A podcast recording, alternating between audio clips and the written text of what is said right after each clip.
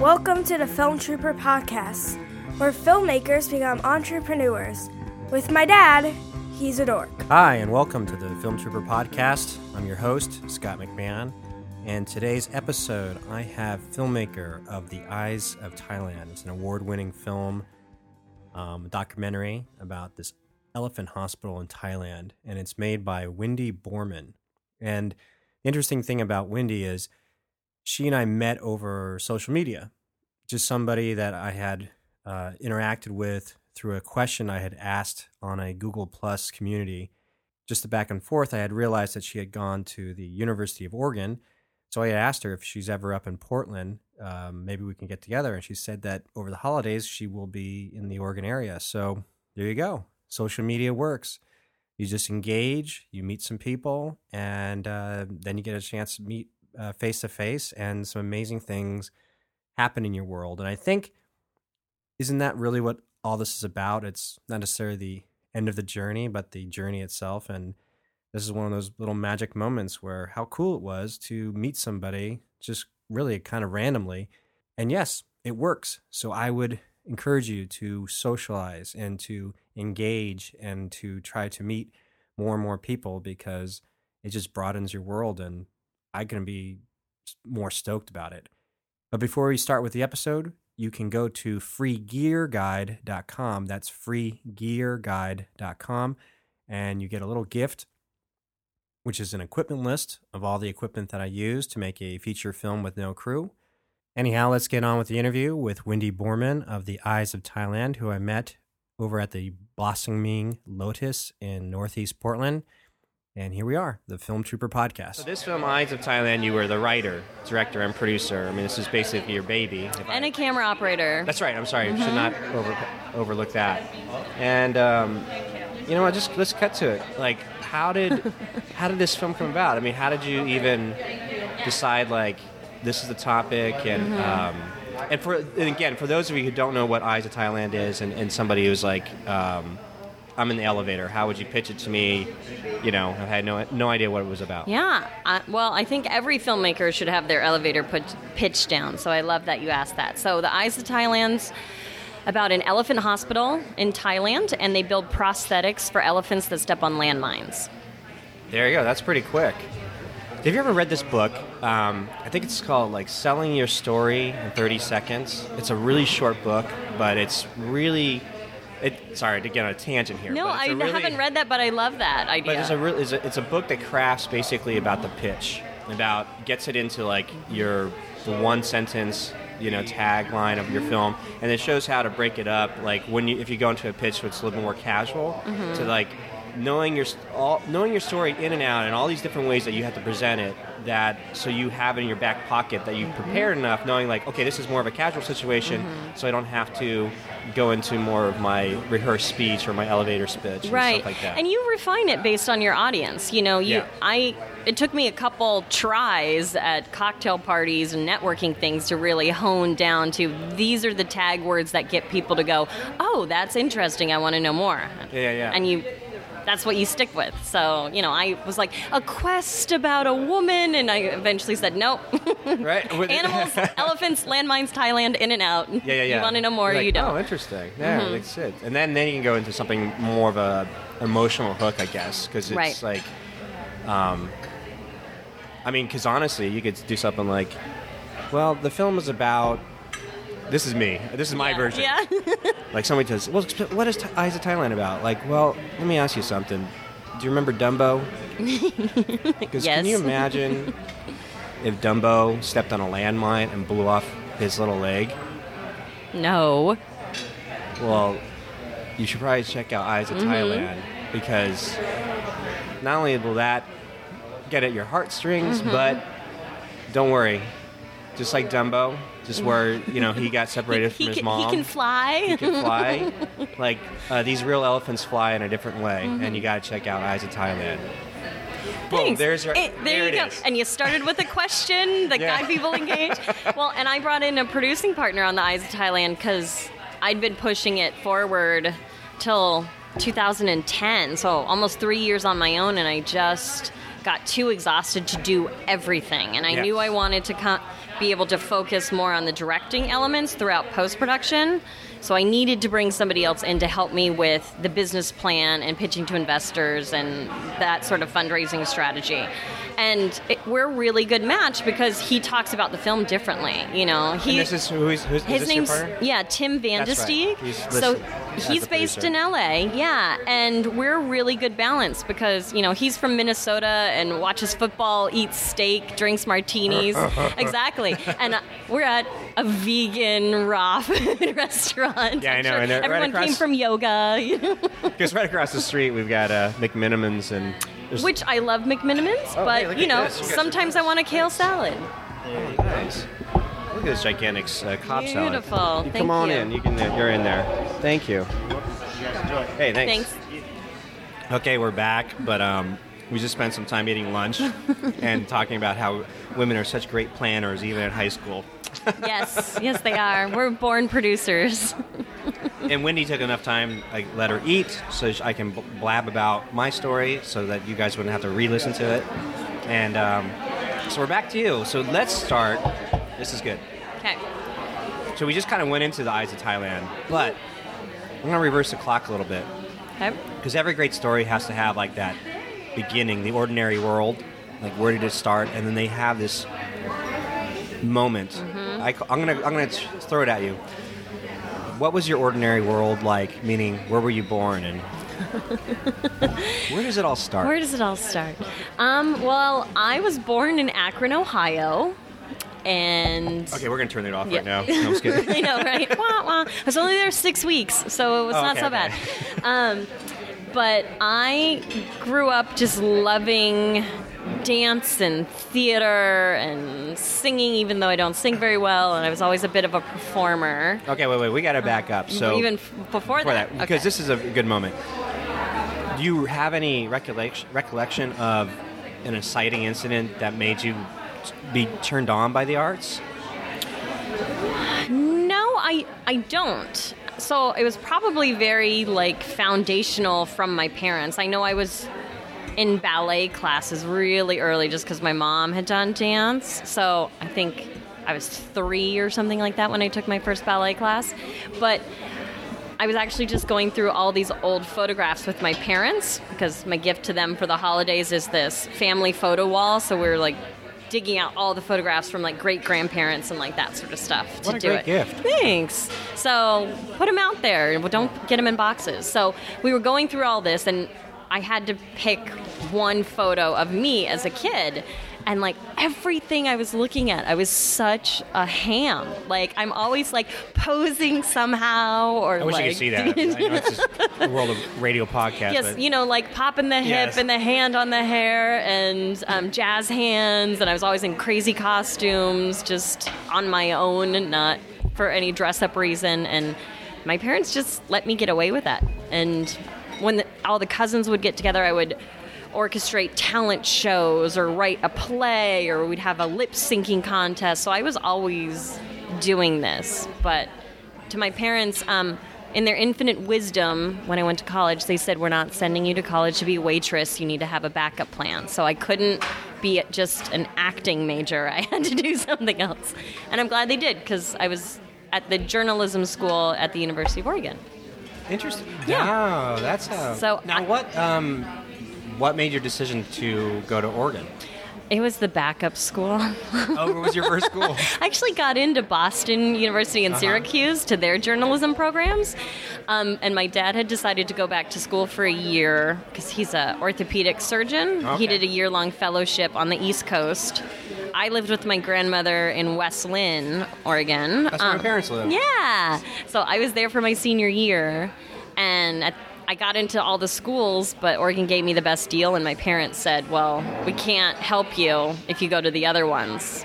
So the, the plan That's had it. changed. Yeah, yeah, yeah. So I held out long enough that I got to take a car to college.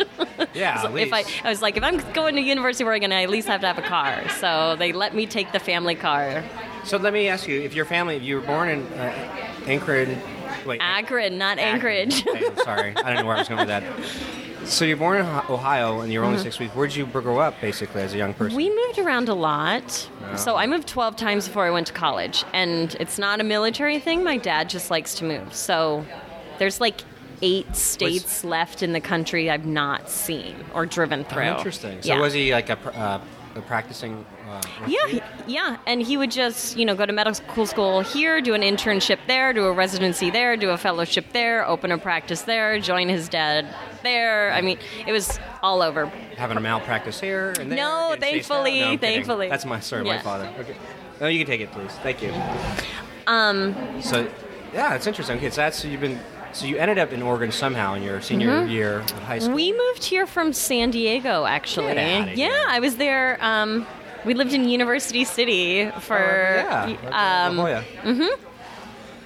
Gosh, so like fourth grade until sixth grade. And so then seventh grade, we moved up to the Oregon coast, so Tillamook, Oregon. Okay. Um, and then... A lot of Hawaiians up there, right? Yeah, right? There is, right?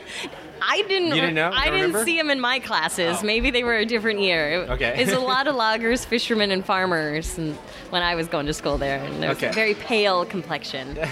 um, but so I went to the University of Oregon and made my own film school between the theater department and the journalism school. Interesting. Because they'd gotten rid of their program, so I was a theater major with a directing emphasis, and then I was a journalism major with a broadcast electronic media okay.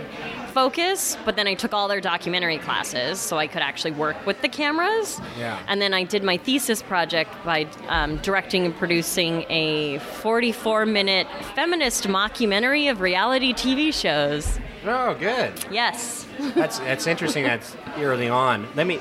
I'm going to back up even... Yes.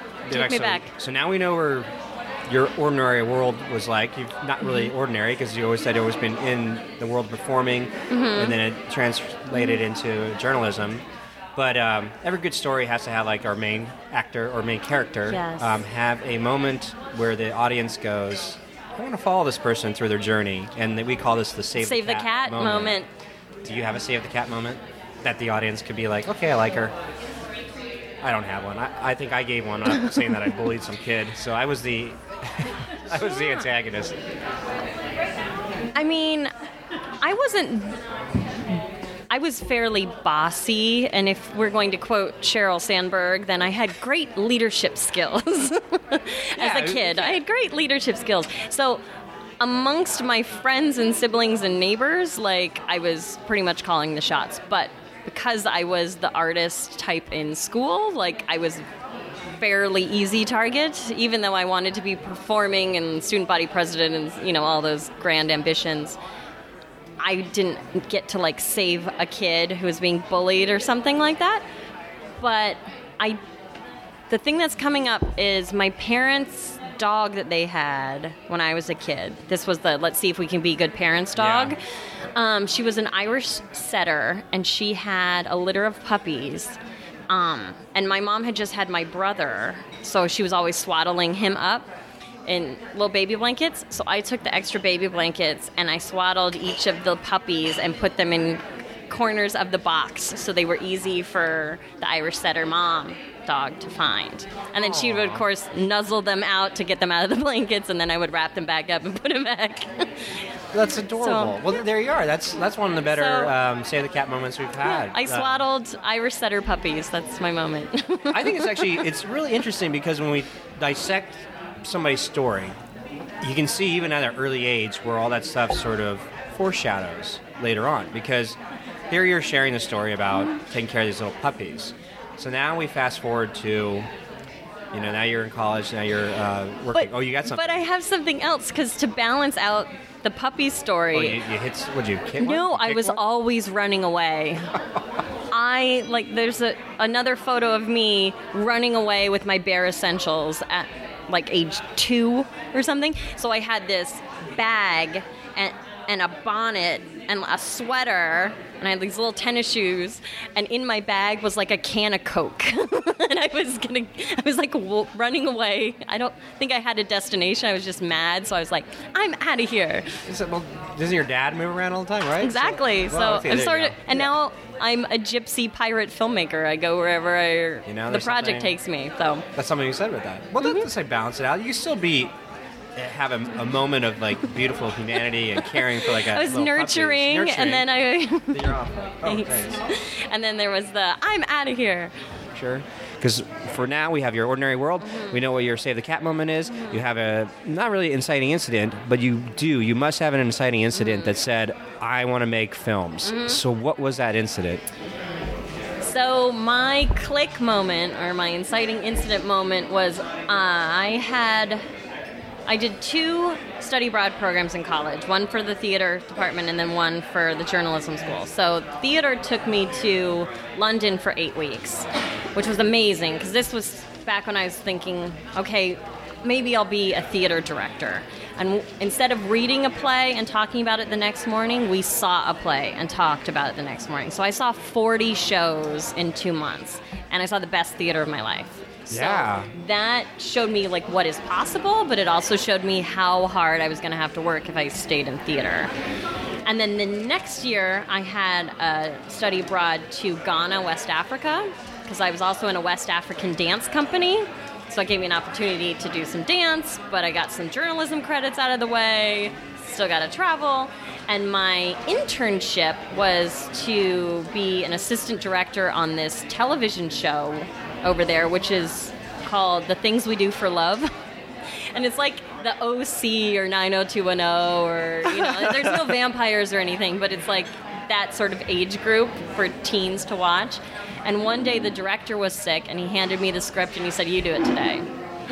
So at twenty-two, I directed a T V show in Africa. Oh, my gosh. And I came back saying, that's what I want to do. That is a great story. Thanks. See that? Yeah. Now, here's the thing, too. Um, every story has, like, you know, usually, like, a, a mentor. Mm-hmm. So do you have, like, a wise or wizard or a... Um, somebody that you can point to, like... I you don't know, have I one person mm-hmm. that I go to. Um... I think a lot of times, you know, we find the mentors or we find the teachers, depending on what lesson we need to learn. Um, What's that saying? The um, the when teacher. When the student's ready, the teacher will appear. Yes, that one. Yeah. I guess it's true. Um, I had two wonderful, intelligent, beautiful, creative professors at the University of Oregon, and one was uh, Professor Bishop in the Honors College. She did. Uh, literature, but she would let me write about what I wanted to. Like, I didn't want to just do a character analysis for Wuthering Heights. Instead, I wanted to do a script analysis between what happens when you turn Wuthering Heights, the novel, into Wuthering Heights, the film, because it's been done like fifty times. Mm-hmm. She let me do that. And then she was my thesis advisor, and we still have coffee and stuff. So she was great for that. And then I had another professor in the journalism school. She's an adjunct professor named uh, Professor Rebecca Force, and she's the one that really pushed me creatively to um, to work with all the video cameras and stuff. I mean, this was like intro broadcasting, like one oh one of like, here's how you put a mic on, here's how you set up a three-point light system, here's okay. how, you know, that sort of yeah, stuff. Yeah. But she really encouraged me to not just be in front of the camera, but also be the producer behind the camera. Very and so cool. So later I brought her back as one of my thesis advisors also because it's like, these two ladies, bring them in. Of course yeah. we met. so that so let's get, so you what we've done is we found out your mentors uh-huh. and then you, um, what was like, give me a little of the IMDb, your your history of like, mm-hmm. what was the first project like, I'm going to make this film and... Um, Well, I actually took a bit of a detour after graduating because I was told that film schools don't take you seriously till you're twenty-five, so I had to buy two years. Right. So I did Teach for America. I taught middle school drama and dance in the South Bronx. Wow. Yeah, so which actually made me a much better producer, because my definition of chaos is not most people's definition of chaos anymore. And this is middle school, right? Yeah, so this, this is like... like the hardest uh-huh. grades to teach. And I taught out of a wagon, so they didn't have a, their own room for drama and dance, so I had a wagon with a boombox in it, and I would have to wheel it into a classroom with desks and somehow magically teach drama and dance. So when I got to teach, it was cool, but most of the time it was like babysitting, mediation, counseling. You how, many, know. how many years were in New York for? Two years? That was two, that oh. time. So I've lived in New York twice. So that okay. time was two years. And I then at the end of it, I knew I didn't want to be a career teacher. So I was trying to get back into film. And I applied to film school and I didn't get in. But I was done with New York, so I had contacts in San Francisco, so I moved out to San Francisco, and I got a job at a production company, and they specialize in infomercials. Mm, so perfect. Pretty much any late-night infomercial, you know, yeah. they they did it. I mean, there's like three countries, or three companies in the country that do them, and I've sort of worked with all three at this point. What's that one, I forget his name, but I watched the Shark Tank on A B C, and like the, the first couple of seasons, they had the, um, one of the sharks was this famous infomercial producer, or um, I don't remember his name, uh, anyway, I'll Google it later. I don't watch that show, so it's like not much help, sorry. He, like he was notorious for just having all these infomercials that you've seen, but he's, you know, made millions or whatever on it. And he's in front of the camera talking? No, he's like the oh, producer. So okay. like, and so the Shark Tank just, you know, you you line up like five, six uh, very famous, wealthy right. entrepreneur business people. And they hear and they pitches. Have pitches. Yeah, and they do all that stuff. But he was in the first uh, couple seasons before Mark Cuban took over his spot. Okay. But I was just curious if it was a small... Uh, industry enough that I'll, you had worked I mean, with I'll them. Look, because I, I worked for Lieberman Productions, so that was Lenny Lieberman in San Francisco, and they've since been bought by by Guthrie Ranker. So, oh, wow. Yeah. So. so they're sort of like Pixar yeah, yeah, yeah. to Disney. Um, so I did that until two thousand seven, um, because I had used the time to reapply to film schools, and I didn't get in for the second time. And that what pit, film school are you trying to get to? U S C and Stanford, you know. For anyway, Stanford. I'm gl- I'm glad I didn't get in because Stanford. now I I know.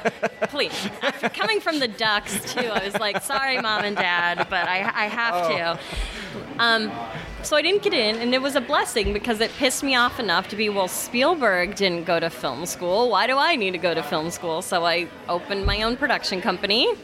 Um, in two thousand six, and an opportunity to go to Thailand showed up in two thousand seven, and bam, now I have a film. How does an opportunity, like how did you find this project, The Eyes of Thailand? Like how did you... Well, I was filming something else in Thailand. So I was following a theater company who was doing a fundraising performance for the Elephant Hospital and this orphanage of H I V-positive kids.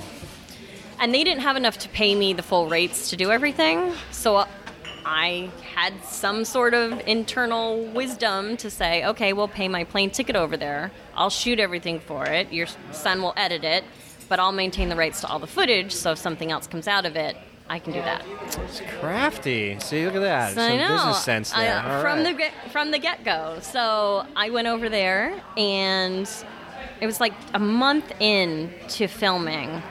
We did a site visit. So here I am following all these actors around to like talk to the Elephant Hospital founder, look at the elephants. And that's when I saw Moshe and Matala, the mm-hmm. elephant landmine survivors featured in the film. And I just remember having to pause, you know, and turn turn the camera away and go, is this really happening? Are el- you know, elephants are stepping on landmines? And Sarita, the founder of the hospital, said, yeah, and I'm going to help them walk again. So I said, if you do it, I'll come back. Okay, so you saw, obviously, because, you know, it's funny because I, I just saw the film, so I'm seeing, like, the beginning end, and I forgot mm-hmm. that you, for some stupid reason, like, thinking that you had seen them already with the, um, no, the prosthetics. No, but this, no, you saw them raw, like. Correct. They were, you know, this is a two-year-old elephant hobbling around on three legs, you know, and she's been walking like that since she was seven months old. And then we had... this older elephant who, you know, she's almost fifty at the time. I, I met her, but sh- she'd been without her front limb for almost eight years. And you just see them, and you see such intelligence and personality in their eyes. And it was just so moving. I, it's hard when you're filming because, you know, you're looking at levels and lighting and shot framing and stuff like that. So it really hit me when I came back and had to log all the footage mm. to shoot this other video for her. Um, and I just remember sitting on my living room floor weeping because that's when it really hit me that endangered species have stepped on landmines that humans planted. And I just couldn't live in a world where that was possible. And I could never write a check big enough to do anything about it, but I know how to tell a story. So it's like, that's that's it. Wow. Let's see where it goes. So then you had the moment as as as a as a case as being someone who's watched the film, just being touched by it, emotionally just going, oh my goodness, like it just sucks you in. Here you were with the raw footage, seeing it firsthand. Um, did, did you have sort of like that rallying moment? Like you said, would you like were you restless at night, just thinking about the project over and over, or like how you're going to do this? It was more this like fog parting in my brain of going, well, since you're crying about this, you know, here's all this other stuff like in your own personal life that you should look at also. So it was this like ah, fracture yeah. moment, you know, if you're into astrology and stuff, it was sort of around my return to Saturn anyway. So, you know, like life, work, relationships, all sort of, you know, crashing down at the same time. Um, But I knew the film, there was something in the film that if I gave it time, I could just go on that journey and see where it was going to go.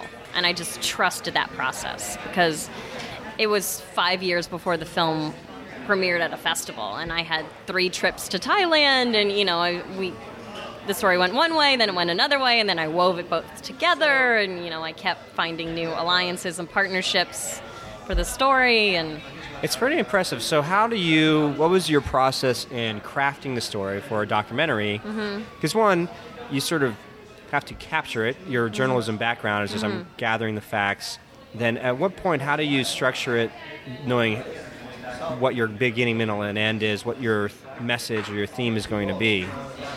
Well, I actually had two big trips Um, that changed the direction of the story for me. So in two thousand nine, I got an email from Sarita saying the elephants are going to get their legs in two weeks. Can you be here? And I said, yeah. And that was my first crowdfunding endeavor to get enough money for a plane ticket to get over to Thailand. Oh, interesting. So, I mean, I had all my camera gear and whatnot, so I'd called everyone in my cell phone book and emailed everyone and got enough money for the plane ticket to fly over, and I was there for ten days.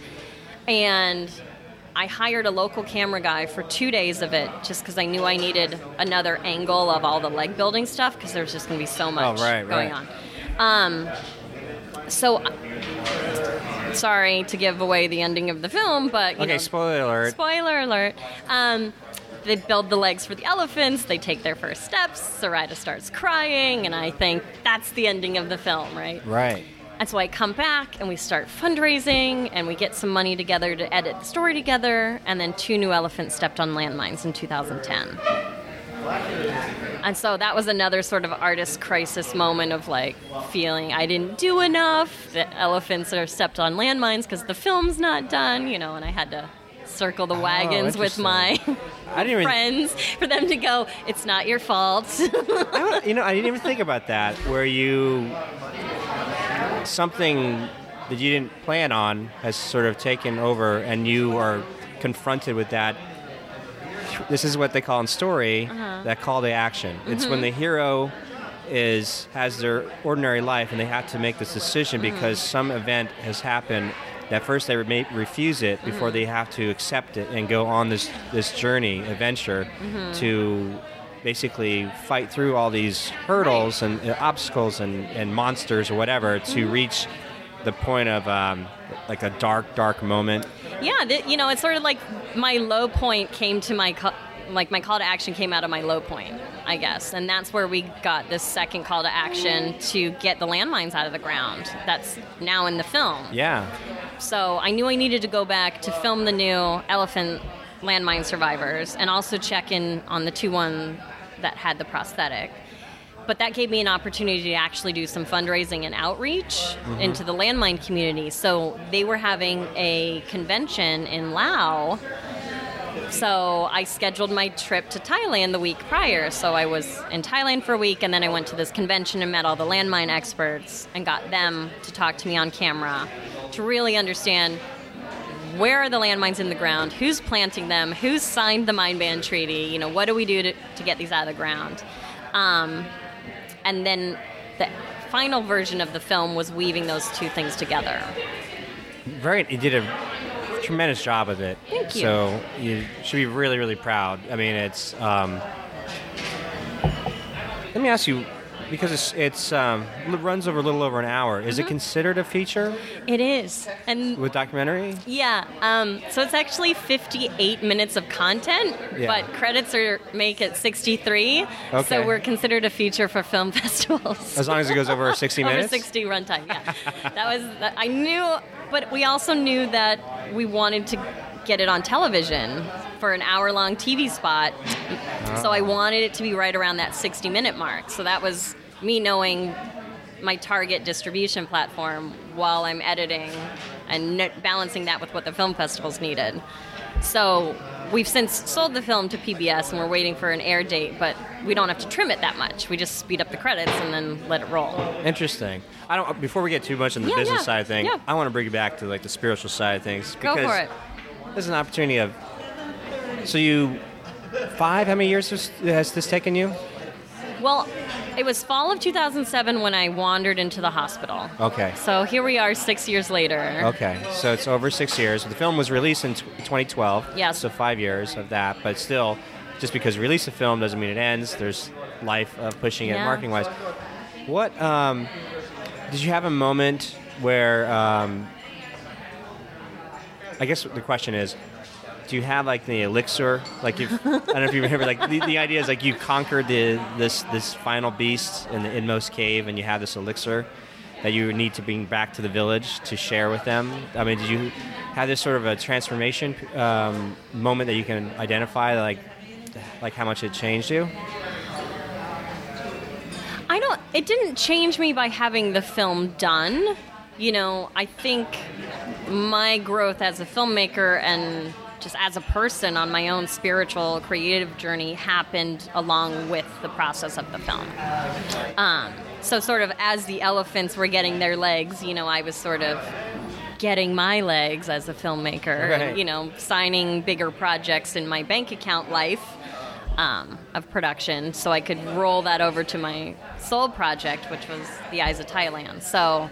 I think we sort of grew together. Yeah. Yeah, interesting. But, I mean, I was already... S- I was I was surprised that I w- got so attached to elephants, because I was never really an elephant person ahead of time. Mm-hmm. So this is sort of a, a serendipitous moment of going, okay, this story, these animals, this hospital, like, it ties into these other universal themes of... what is humane treatment? You know, what does it mean to treat other beings well, no matter whether it's an animal or another person? What do, what legacy do we as humans want to leave on this planet, you know? Yeah. Should the U S clean up after themselves when we launch cluster munitions on other countries? Right. Or if people buy landmines from us, should, you know, what do we want our legacy to be? Who's responsible for the cleanup? And you just really try to weave in those different things while still following a classic quest narrative yeah. arc. And I always saw that happening, but I brought in a screenwriter to help find the different sound bites to t- help me tell that story yeah. in the edit. Interesting. Now, the personal, mm-hmm. personal. Yes. Did you did you ever have a like a private moment with one of the elephants that just kind of touched you in a different like a way oh, that yeah. you can all the time, and they well, rem- describe it. How was well, it? Well, and like, they remember me too. You know that thing about elephants never forget. Like yeah. that's actually true.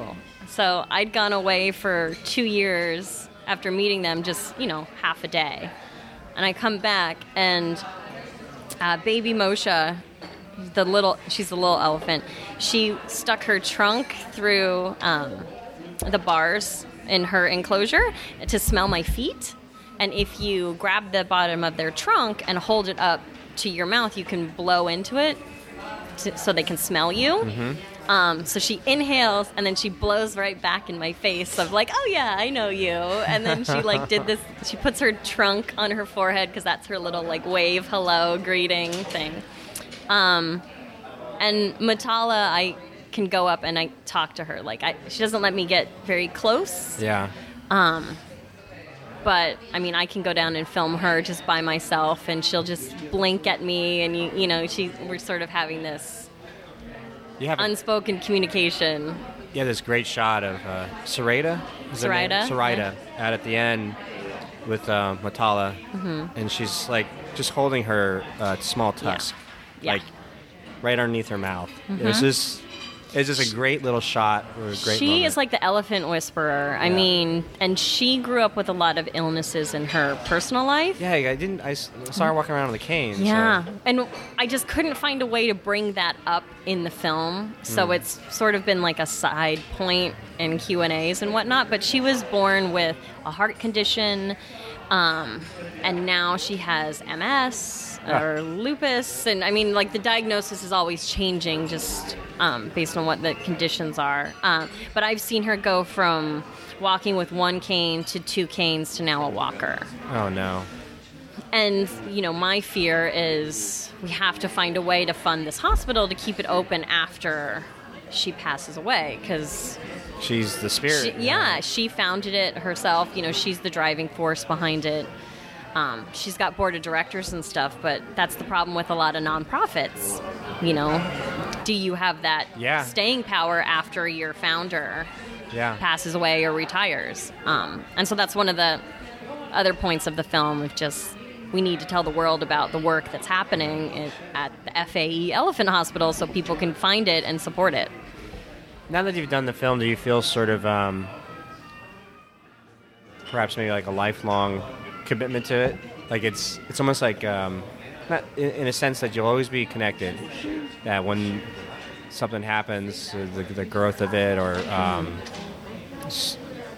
I don't know, the development of it, it you know is in jeopardy. Like it's it's one of those things you realize, oh my gosh, I'm mm-hmm. I'm connected, I'm mm-hmm. I'm indebted, or I have to be part of this forever. you know I think I'm always going to be emotionally connected to the hospital, but um, sort of fortunately, unfortunately, um, I just have the rights to do this film. Ah. Sarita did not want to give me the rights to her life story or to write a book about her okay. or anything else. Um, so it's one and done from the business perspective, yeah. which I've chosen to look at it from like very freeing. So that way I don't have to just be the elephant filmmaker for this elephant hospital. You know, I can go on and do other things. And right. I don't just have to be pigeonholed as an animal filmmaker. Yeah. You know, I care about animals and I'm a vegetarian and I've got that stuff going on. But it's, I don't just want to be an animal rights filmmaker. Mm-hmm. You know, I want to do a narrative and I want to do a mobile app and I want to do all these other things. So transmedia, entrepreneur, just a need to be expressive mm-hmm. and just make stuff. Yeah. and But all my projects have some sort of like social justice, yeah. like human rights, environmental conservation sort of slant to them anyway, so. Let's get into that a little mm-hmm. bit. Where, before we do that, I want to make sure we're not running out of time for you. What are we looking at here? I think we're good. Yeah. Okay. Yeah. Okay, cool. So where does that come from? The the need to be um, socially engaging in terms of social mm-hmm. uh, movements and social um, rights and all mm-hmm. those types of things? Well, being the product of a doctor and a nurse for parents, like the sort of care for other humans, like human dignity, like that sort of thing was always instilled in us. Um, and when I was fourteen, the whole family volunteered at a hospital in Saint Lucia in the Caribbean. And so like my dad was doing surgeries for people and my mom was working as a nurse, and you know, it was also implied that, well, kids, you're volunteering at the hospital store and you know right. these other things. Um, So I was always doing environmental stuff, like planting the trees with the Honor Society and, you know, these other things. But the big eye-opener for me was when I got involved in the vagina monologues mm-hmm. in college. So I was cast in it, I wasn't really acting anymore, but, you know, I got cast in that production. Um, and then I ended up directing and producing the play the following two years as fundraisers. And so I got really connected with arts somehow supporting these other call to actions and being fundraisers for other entities to sort of take the message further. And I, then I did Teach for America, so that's a sort of social justice, educational equality thing. So it's been a winding path, but I think it all comes from a sort of intrinsic place of we're all interconnected, and if we all helped each other, we might be in a better place. Right. If everybody does their part, you know. The value, your value, which is, again, which comes down to the essence of that, is like, what value do you provide others mm-hmm. in anything that you do? And it's, when we die, that's pretty much, like you said, that's all that matters, is what value did this person bring, you know? And, and I love how you say that, because I just did, um, wrote my personal mission statement. You know, I did, it's this little exercise, and it was an equation of, like, your your gifts plus your passions plus your values is your personal mission statement. So I reflected on all the things that I've done prior and where I want to go in the future. And so do you want to hear my personal mission statement? Yeah. Okay. So it's, I use my gift of storytelling to produce film, theater, and dance works that give a voice to the voiceless and promote peace, justice, and equality. Wow. Um, I don't even know where mine is. Like, I know, I had to write it down, and it was like a work in progress for like two weeks before I published it on social media. I think that's really f- fantastic. Use your skills and your talent to basically give voice to the voiceless. And, you know, it's funny, you go online, I, I've heard, like, there's really two things you go online for, is one, to be entertained, and two, to solve a problem, you know? This is why Google's what they are, because somebody's writing a, you know, a question, mm-hmm. you know, how do I make, you know, lasagna or whatever it is. Mm-hmm. Like, there's from that small to something mm-hmm. that's big, like, how can I help? Or mm-hmm. like, there's all this type of stuff. But then if you do it in an entertaining way. And that's the thing. Yeah. That's why I want, you have to tell a good story always, because nothing's worse than somebody who's not a storyteller getting in front of a room full of people or filming themselves trying to tell you how to do something and everyone's falling asleep. I know, there's or you art. Just skip it, you know? Yeah, yeah. Or on YouTube, I mean, you, if you get more thumbs down than thumbs up, then, you know, you're you're not quite doing something right. So I think there's a craft in the story. It's fascinating, because do you ever get this place, um, I don't know, you get those down moments of just being an artist? Oh, yeah. I think we all do. We're all neurotic, sure. like artists. I get it. You know? I have a friend. He, he says he wanted to make a shirt. It was just like this little guy with his head down, and it just says "fuck," and it says "I'm an artist." Yeah. It's like this moment of like realizing, like, ah, oh, crap. Like, you know, it's like a curse. Like, like whatever you do, you're gonna always have a need to create, create, create, create, mm-hmm. and you might tell yourself, like, I gotta get a job. And I had to have this conversation with my parents, because until The Eyes of Thailand was out, and then I had another film that came out at the same time. It was called The Big Picture Rethinking Dyslexia. Yes. And that went to Sundance, like, all in the same year. This and, is twenty twelve? Yeah. So I had both, like, in January we had the dyslexia film out, and in April we had The Eyes of Thailand out. So it was sort of a boom year last year. Um, but until that happened, my parents were like, why don't you go to law, law school? Because I don't want to be a lawyer, but you'd be a great lawyer. I'm like, I've already chosen what I want to be when I grow up. Oh, my gosh. But they relaxed the minute the film got into something they'd heard of. So they were like, oh, okay, she's going to be okay. You know, we've only been worrying about her for how many years? But that's really funny. Okay. My father's an artist, you know, so it's like, mm. I'm going toward the other extreme. Like, he was almost too loose, like, hey, man, you know, hit. No, it's like a hippie or anything, yeah. But, you know, hey. Go do it. Just be. It's yeah. like, you know, F the man. Let's just do this, man. No, he doesn't talk like that. But it's like, it's, it's, it's but it's funny because, um, you know, I was at a time when um, the independent film world was like, we're all chomping off the bit to, like, mm-hmm. follow a few that actually mm-hmm. had made it. Mm-hmm. So you're following, like, this dream that every, just a few have actually done it. And it was only to the, you know, a couple of years ago that I was like, I got to really learn business. Yeah. And so there yeah. was this need because it, I had to look uh, elsewhere for the guidance. Not to say my dad wasn't the most business savvy, but it wasn't part of like those uh, conversations. Mm-hmm. You know, his is he was always about spiritual and art. Mm-hmm. You know, because he met my mom in Viet, uh, the Vietnam War when he was stationed in Bangkok, mm-hmm. and uh, he really fell in love with all the um, you know, Eastern philosophy, the, mm-hmm. the spiritual nature mm-hmm. of the place. And so growing up, that's I I would just, that was my world. It was that mm-hmm. sort of teachings plus artistic, you know, and just hard work, you know, mm-hmm. nose to the grindstone and do your mm-hmm. work. Mm-hmm. So following a system.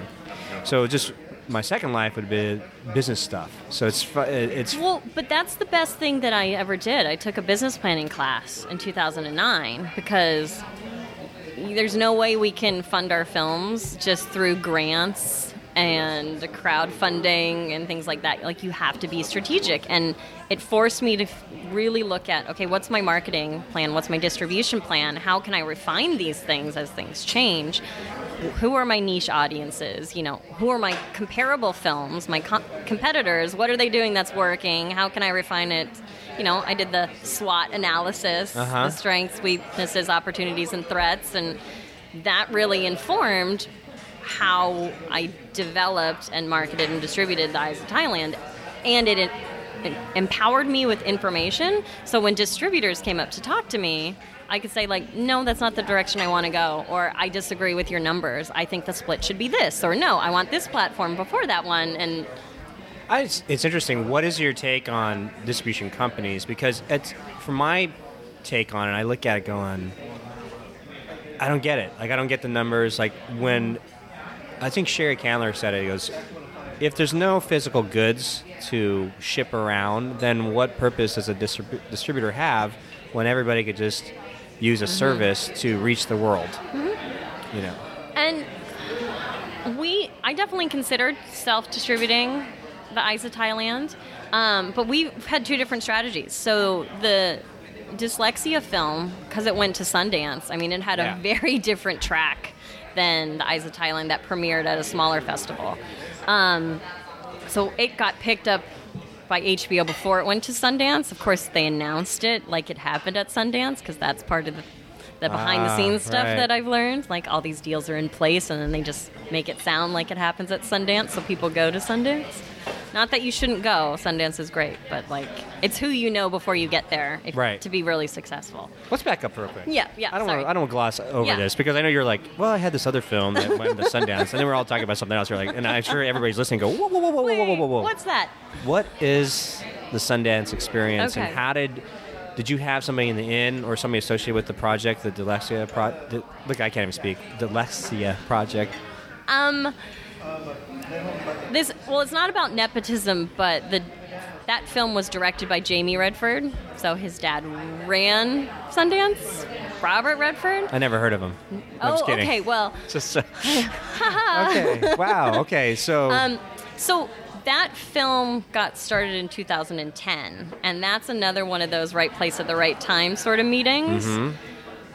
I was walking for a call time for a nighttime shoot for a Pottery Barn industrial that I was producing, and the camera guy was having coffee with Jamie Redford before our call time. And Jamie said, I need a producer who really understands how to do an indie documentary, get all these releases together, and there's going to be lots of travel. As I walk by. And so John goes... Are you goes, kidding me? No, totally serious. He goes, John, like, Windy, come over here. So I walk over, um, you know, hi, hi, card exchange. And then a week later I have coffee and he says, I love where you're coming from, let's do it. And so that I worked on that film for twenty months while I was also doing The Eyes of Thailand. So I would go from like filming in New York City, last flight out to get back to the West Coast so I could meet with my editor on The Eyes of Thailand to get ready for a Sundance cut of the, that film. And, you know, it's just like this swirling vortex of creativity. Was, was it a given that everybody knew that the project was going to get into Sundance? No, not at all. And it's so much of it is based on the timeline, too. I mean, if we'd finished the film a month earlier or a month later, you know, we may have submitted to a different festival. You know, for docs... we could have gone to Rotterdam right. if we wanted to do something internationally first. Um, I think it helped that Jamie was able to call, you know, the director of programming at Sundance, but doesn't mean you get in. Like, we had to go through the same screening process that everybody else did. Yeah, it had to be good. Right. You you don't just get in. Um, so we had that premiere. Um, and you had the Sundance experience. You were able to go? Yeah, I went and I had, you know, the credentials, and I got to go to the H B O party, and I got, you know, I got to do things like that, um, see a bunch of great films. So that was really exciting. Um, and then I basically went from that to trying to find a narrator for The Eyes of Thailand, because that film needed to get done. okay, okay. So, so it was constantly balancing the, these But you're moving a shaker and, and then making money when you need to make money. Cause, and then you roll it into the project. Yeah, yeah, you know, yeah. That was my passion project. Interesting. So how did you end up uh, getting Ashley Judd? And before we get into mm-hmm. that, um, did you work with her personally, or did you just send her the files and she, just, she would just send you digital files? I went out and supervised her voiceover. Um, Would she be willing to hug me? I'm kidding. I, if you ask nicely, probably. I mean... She's amazing. I, so. I, we had a really intense several weeks of just trying to figure out who we even wanted to talk to about narrating the film. Because yeah. I had a checklist in my head um, of the type of person I wanted. So I always heard a female voice because... Sarita's a woman, the elephants are both female, and women get like seven percent of voiceover gigs or something like that. Yeah. In the U S, it's ridiculous. So yeah. I was like, oh, we're fixing things. I'll work on that one too. So I knew I wanted it to be a woman. I wanted her to be intelligent. I wanted her to have a proven track record for animals. And I wanted her to have like some so- sort of social awareness. She can anybody better. Yeah. Amazing. And you put all those things together, and it was like, ding, there she is at the top of the list. I can't remember, when was when did she do the, the movie with the amputee dolphin? The, um, it was... That was a couple years ago. It was that right, it was right before it. So that came out, I think, in the summer, and then the following February, you know, she was doing the voiceover for us. And I have to give a credit to my producing partner, Tim Van de Steeg, for getting Ashley Judd to do that, because...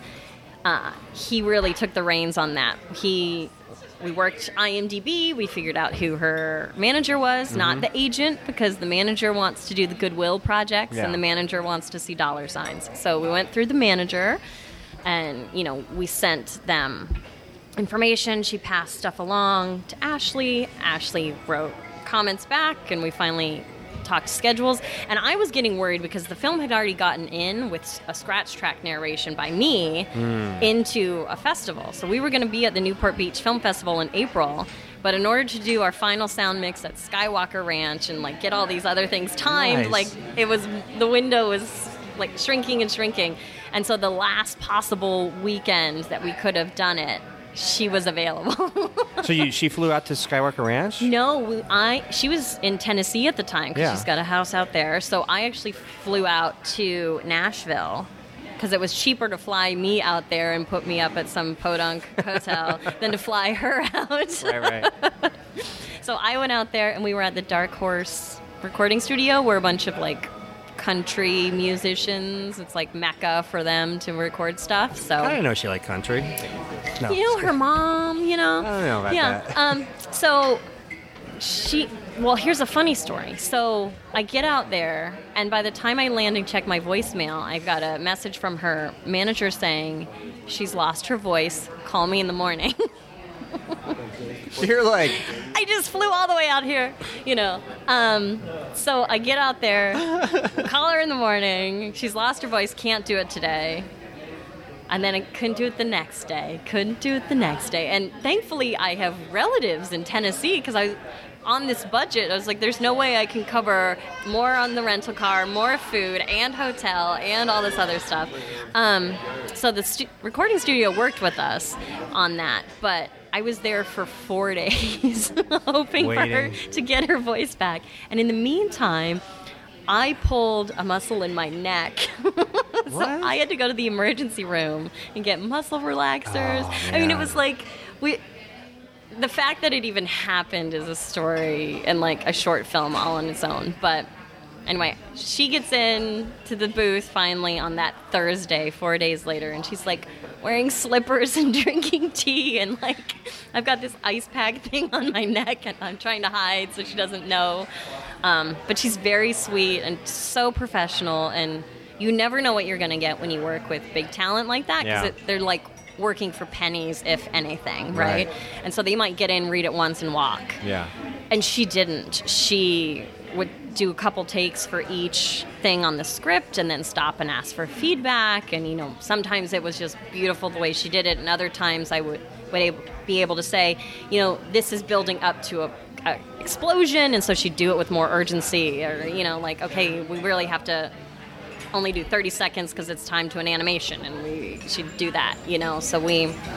She was wonderful, and it's not in her contract or anything, but she still tweets for us, and, you know, we sent her copies of the film, and she's tagged it and tweeted Sarita. Oh, you know, I mean, it's her. Just, like, amazing. Yeah. You could tweet her right now, I at will. Ashley I'm gonna, Judd. I'm, I'm going to say, Ashley Judd, I just heard you on this film, Eyes of Thailand. Amazing, amazing work. Yeah, and she might even retweet you. Yeah, so. Maybe. And then we'll blow it up some more. Exactly. So. Whoop, whoop. So, anyway, it's... Um, Yeah, it's it's tremendous, tremendous to hear you. So you, as a, now my question is, mm-hmm. when I talked about the elixir, yep. for other filmmakers listening out there, you've d- quite accomplished. Thank you know, you. You've done some stuff. What has been the fall or the results of these accomplishments so far? You know, it's really mixed still. Like I haven't.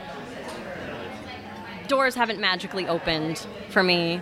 You know, I don't have the next big project that I'm producing and I have all this money to throw at it and stuff like that. You know, it's not a magic wand that everything's now easy. It's easier. You know, I was able to connect with somebody on LinkedIn because he helped broker the deal for H B O. So I was able to pitch him a show idea. Yeah. You know? He decided not to like it before he heard it, but he, right, right. I at least was able to have that that call. Yeah, you know, yeah. I wouldn't necessarily have been able to even do that several years ago. Um, it also has helped with other people reaching out just for consulting things. You know, it's been really amazing to talk to other film students. Like, I just did a Skype with some film students in Nicaragua who were focusing on active... advocacy film sort of mm-hmm. stuff, you know, and the fact that they saw the film and were inspired by that, that was pretty cool. So I think the rippling effect is happening, mm-hmm. um, but it's it's not magical and, you know, I'm what not d- dating a rock star or anything now and not have a private jet, you know?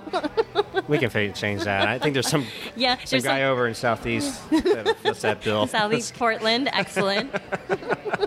So what advice would you give? Like, what what are your ideas about just film business in general? Like, how does an artist, how does a filmmaker, how how do they make their stuff and how mm. do they make a living so that mm. it's, you know, just like th- that general question, that perspective. What is your take on that? Well, the way I view a good film producer is someone that has the m- heart of an artist but the mind of a business person. And so if you can get those two talking to each other, mm-hmm. you'll be able to balance the best decisions financially and creatively and have an on-set, no, no, we have to get this shot, so we, yes, we need to go into overtime. Or it's, no, we have too many bills this month, so we can't do that marketing plan. We have to cap the budget, you know. Um... It's informed my distribution choices for the Eyes of Thailand. You know, we have one distribution company we're working with, and I wasn't expecting to give all the rights to one company, but because I'd done my research, their plan matched with what I wanted to do.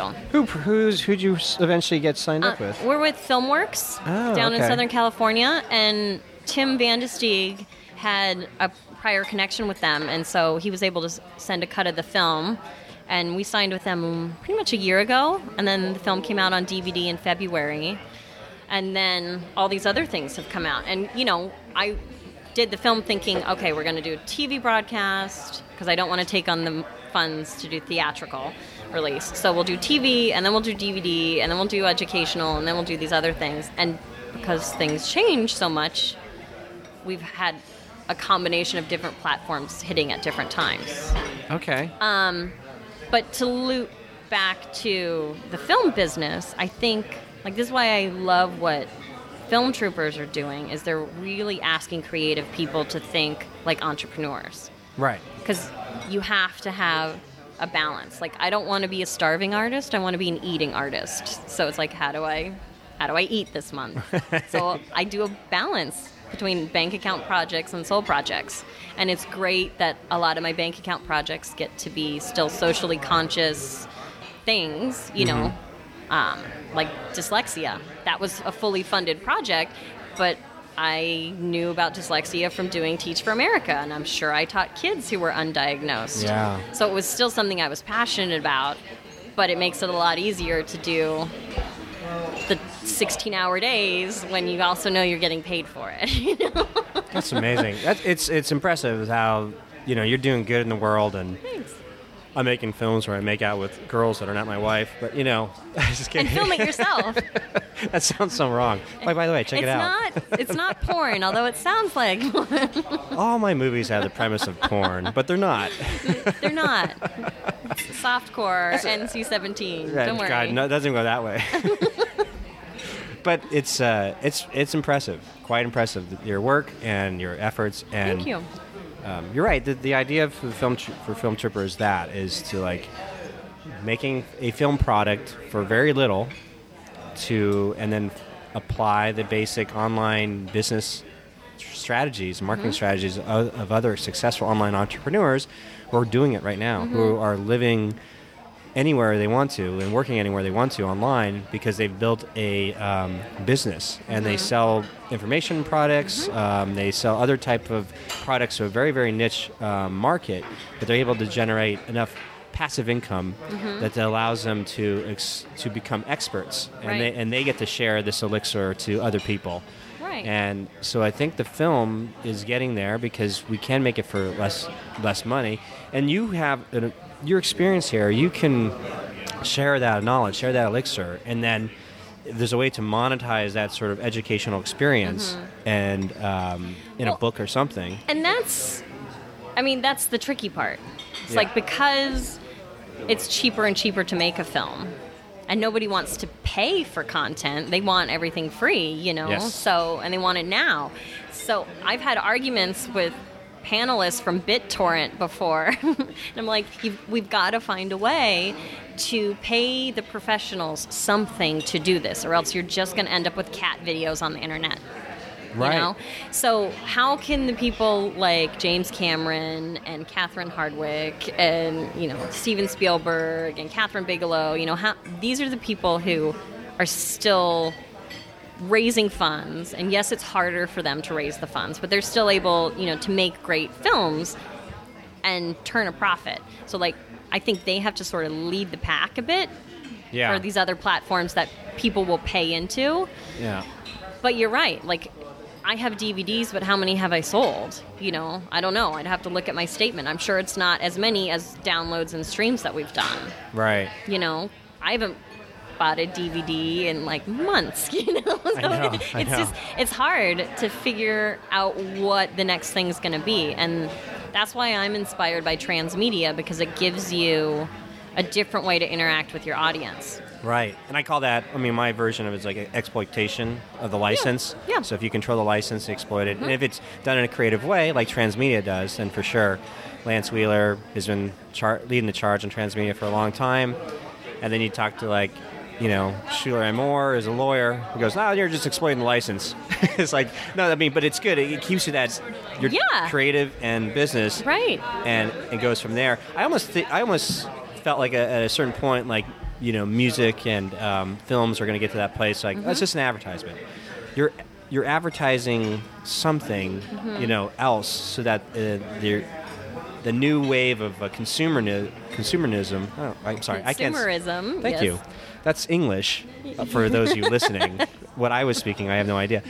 Um, there's definitely that engagement, that, that prolonged engagement, mm-hmm. which is why um, there's sort of a need to like get T-shirts, just brand yourself. Like, I am a fan of, you know, mm-hmm. Doctor Who or whatever. So, so people, the other people are fans of Doctor Who. Like, I'm in. I know. I know what you're talking uh-huh. about.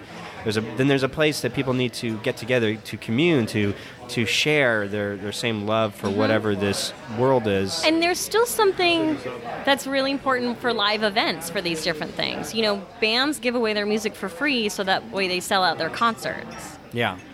And you can't be, you can't repeat you can't repeat a live performance. Right. Yeah.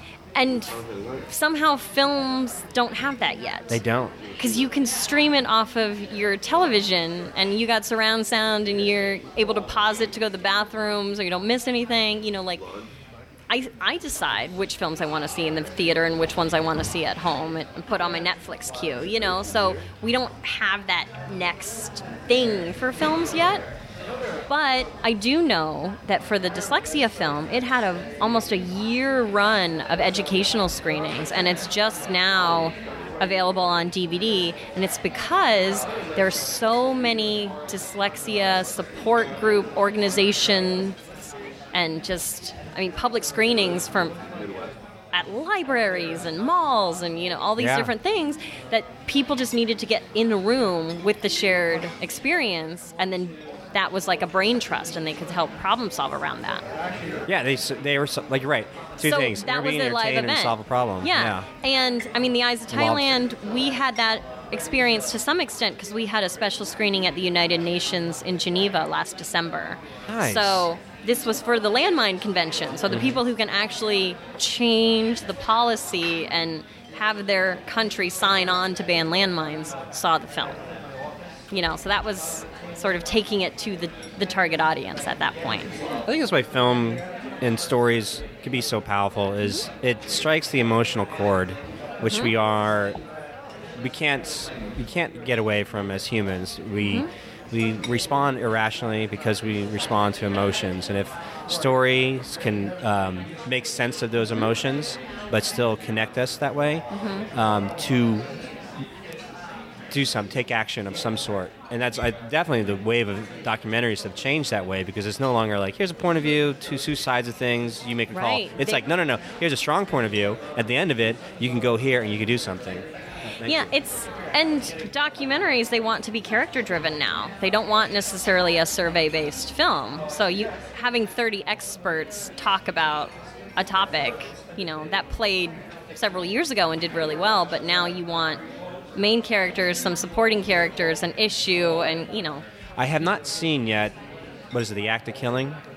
Have no, you heard about this film? No. Uh, what I can guess is it's a very imaginative way of describing um, these horrific killings in Cambodia mm-hmm. about the people that ec- that per- that performed these executions. The Khmer Rouge yeah, re-education so the, stuff. So they were able to um, get those who were responsible to retell the story, but then also reenact it with oh, these ridiculous sort of like special effects Hollywood style done. So I just heard it's um, it'll change your life. So I have to yeah. check that out. But talk about cathartic for like the audience and the people who That's go right. back. I mean, wow. Like your amazing. story, you've done a great job with it because it transforms you, transforms somebody. If they watch it, you can't not be affected by it, and you cannot feel a little change at the end, even an ounce of it. And those are what makes great stories work. And the animation you had in there was fantastic. Thank it was you. really well done in terms of uh, illustrating a story, showing, not telling, per se. Mm-hmm. And, um, yeah, really, you should be proud. Thank so. you. I, I am. You know, the, the proudest moments I had with the film were being able to do the a fundraising screening of the film at the Elephant Hospital in mm-hmm. Thailand last fall. And so Sarita got to see it, and all the people who worked on the elephants got to see it. And I was nervous. Oh, my gosh. Because here we'd had, you know, we'd won awards at other festivals in the U S, but, you know, it's totally different to have the subject of your film finally get to see it. Um, and she was crying, and, I mean, she leaned over twenty minutes in and was just like, I love it. So I was like, okay, sigh of relief. You, we, wow. She enjoyed it. The other people who did the work, you know, are standing by it. Um, and so that was really gratifying. And then the second part was screening it at the United Nations and having human landmine survivors, some of who I interviewed, but others who had just had that experience, come up to me crying, just oh. saying, you know, thank you for doing this. This was so important. Wow. But, but but but within all of that, you know, people were like, how can we screen this in Thailand? And the film's actually banned in Thailand. I can you see know, that. You know, it's yeah. like, so even though you want to get it in front of a certain audience, it doesn't always get there because people don't want to talk about things sometimes. Oh, no, but no. we have to keep pushing the envelope and fighting the fight because you want to make a difference, you you need to surmount those a- obstacles. Aye. I mean, I'm speechless, you know, so it's... Does that happen often? I don't... No. No, I know. How long's our lunch been, you know? It's been long, yeah. But no, it's I, good. I, I could always make some stupid wisecrack, you know, joke, but it's it. The film is just too moving, and, and to hear your story and to see where, you, where you're at and where you were trying to go with it, mm-hmm. and to, you know, because everybody's... Yeah, everybody is. Like, they think the grass is green on the other side when they hear somebody like, oh, must they have it made. They made something. It was in the awards. They had this amazing reaction to it. I mean, you know, have the, the seas parted? I mean, what what's on the other side? And no, I didn't get my, like, amazing Quentin Tarantino, Roberto Rodriguez moment of I did one film and then I get picked up and I've got, you know, five yeah. offers. And, you know, I didn't I didn't have that experience. But that doesn't mean I won't have it. Just not yet. Right. So it's like we have to keep, you have to keep pushing. I aspire lower. Yeah. Like, I, like I just hope that when people see the film, they go, yeah, you know, that didn't suck as bad as I thought. You know, okay. That's so. It didn't suck. That's, that's bad yeah. as I thought. That's good. That's, that's good. That's, if I can get that quoted, I'll put that on the cover of the poster. You know, screw this like two thumbs up, yeah, yeah, yeah. five stars. It didn't suck as much as I thought it did. I think I'll start in sight that way, right? Didn't they do something similar in? Um, Exit through the gift shop. I think like Shepherd oh. Ferry and stuff were like, this is the worst art right. exhibit. Never go see it or something like that. And then it sold out. All, people lined up around the block. So. Definitely, you can use that at a counter. I think people have gotten so used to like the sort of the canned, you know, responses that if somebody just hits them a little bit differently, like, oh, you know, how bad can it be? Yeah. You know, so. Well, we say The Eyes of Thailand is the film that elephants everywhere give two trunks up. So, you know, like... we, it's adorable. Uh, we got to spin it. Oh, man, it's amazing. Thank you. Um, before we sign yeah. off, do you have any last word, a bit of advice for other filmmakers or something you're trying to do that you're trying to apply to make um, to make sense of this whole crazy world? I think it's really important to still remain in a spirit of... generosity and collaboration, because you were able to do a film by yourself, which is an amazing. It's only because I'm an asshole. So. And you nobody want to work with me. Friends to, to bring in for hired help. No, but we have a hierarchy in this business. You know, it's like everybody. You do this. You're the art director. You're the D P. You're the gaffer. You're this. Um, so it's pretty easy to get pigeonholed into your track, but within that. I hate the competitiveness that's in this industry of and people not wanting to help each other. And I think it inhibits everything, because if we create this culture of scarcity, there's never going to be enough. And if instead we say, you know, I saw this grant application, it doesn't fit for my film, but I thought of you, and send it out to some people. Or I saw this resource, you know, thought it could be helpful for your film. Have you thought about using this? Let me introduce you to so-and-so. You know, if we have that sort of spirit... I think that comes back. I, that was amazing. Thanks. That was absolutely amazing.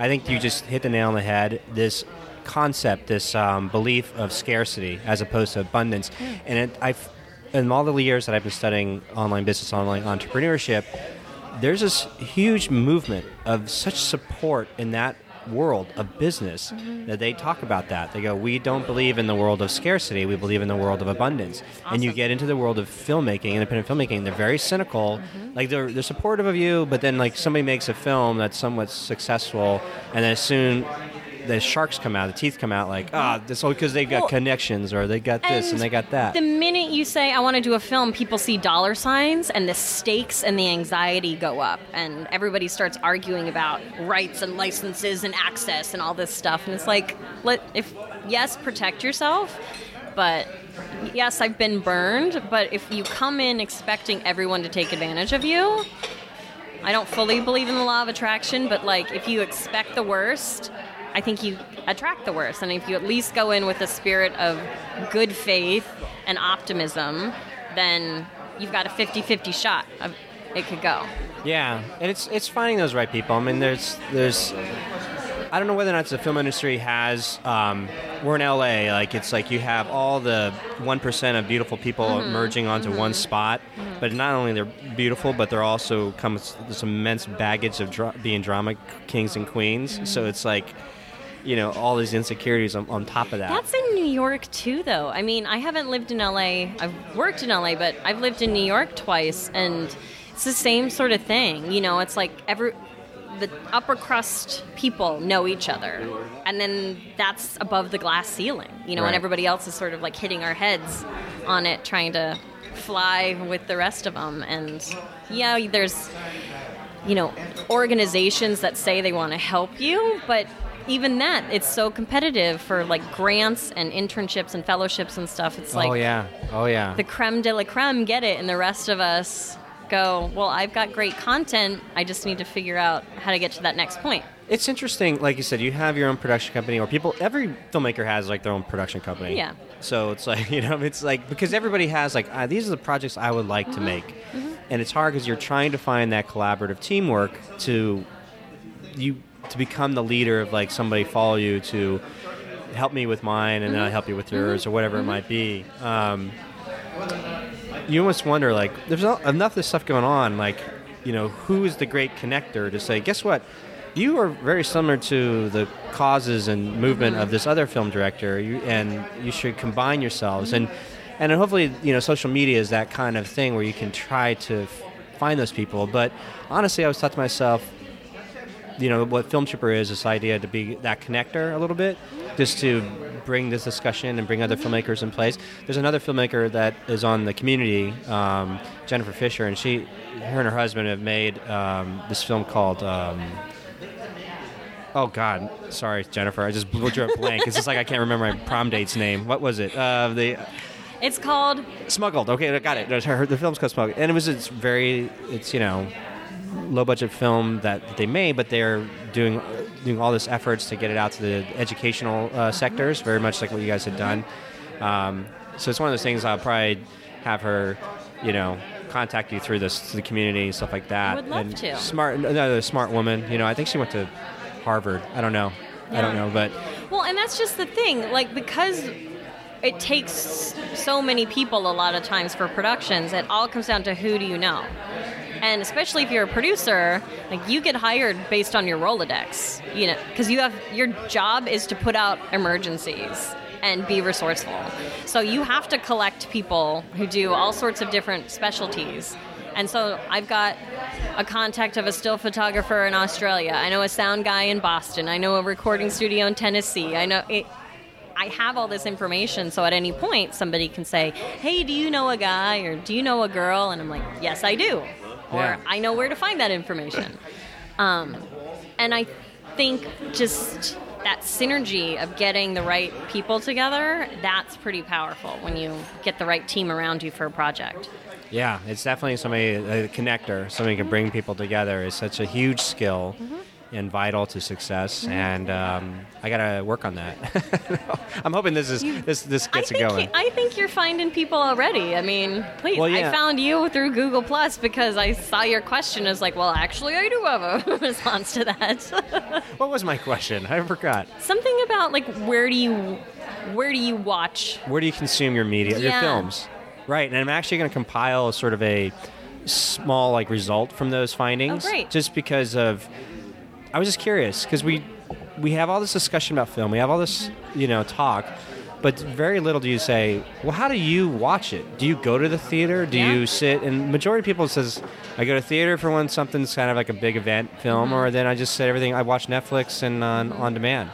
Only a few people still watch D V D. Only a few people watch Blu-ray. But and it depends on the age and yes. the location of the people also. You yeah. know, Facebook is big in the U S. It's not necessarily big in China because they can't get on it, you right, know? Right, right. So if your target audience is China, you have to figure out where do they consume their media. Yes. And, and that's one of the reasons I think a distribution company's been helpful for us because... I think the whole world needs to be talking about landmines. So for the Eyes of Thailand, we need to get it in Taiwan and China and Australia and Germany and France and Canada, things like that. Yeah. And they have those companies have connections or they can find connections to get it there. And that saves me the hassle and I can put my energy towards developing the next projects. You're smart. I try to be. That's very good. That's Thanks. very, very smart. Thanks. Well, you know what? I'm going to wrap it up. I cool. think um, I'm not too sure how long this episode's going to be, but I'll, I'll cut it down or make it in two parts. But I think there's some really, really, really great stuff. And Thank you. I hope that, um, you know, if this thing, few people listen to it once, but then it's up there. So it's it's infinite. So somebody will discover it later on. Like, uh-huh. oh, I remember Wendy... When, you know, before she I know. She was... Give me a couple years. Who knows? Maybe I'll have to re-release you, it. I give you one year. one it. year. Okay. tick, tick, tick. But um, I can again. I can't thank you enough. Thank, thank you so much. Thank you. So this we'll, was wonderful. Great. So we'll sign off. Do you mind if I give everyone my website? While oh, I'm yeah, here? How lame was I? Sorry, guys. That's okay. Go. So the films that we talked about were The Big Picture, Rethinking Dyslexia, and The Eyes of Thailand. And the websites for that are big picture movie dot com and eyes of thailand dot com. And right. I'm all over Twitter, Facebook, LinkedIn. Try to be easy to find. And don't worry, if you you know find this episode, I'll have it all in the show notes anyway. So I'll have the trailer to the film, all your links, so awesome. all that kind of stuff. So you gotta you self-promote in the industry. Yeah, you have too. to. I can't believe I, I was just all like, and I totally forgot. I, obviously, I'm not a professional like interviewer journalist.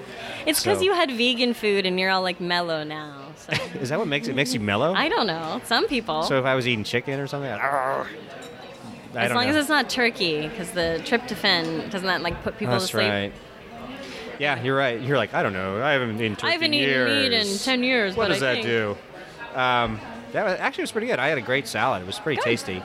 Anytime blossoming you, lotus, yay! I know, not the blooming lotus, the blossoming lotus. So come here. It's fantastic. Vegetarian, all vegetarian food. Mm-hmm. So, okay. Thank you. Thank Scott. you. And that concluded my interview with Windy Borman. Listen, if you stayed this long, then you deserve a gift, and you can get that gift if you go to free gear guide dot com. That's free gear guide dot com. And if you stayed this much longer, then you really, really must love this, and I could use your love, and that sounds totally wrong, but if you could actually go to iTunes, make sure you have an iTunes account, and leave us a ratings and review. If you leave a five-star rating, I will uh, give you kudos on the next podcast. Again, thanks for staying around so long on the FilmTrooper Podcast.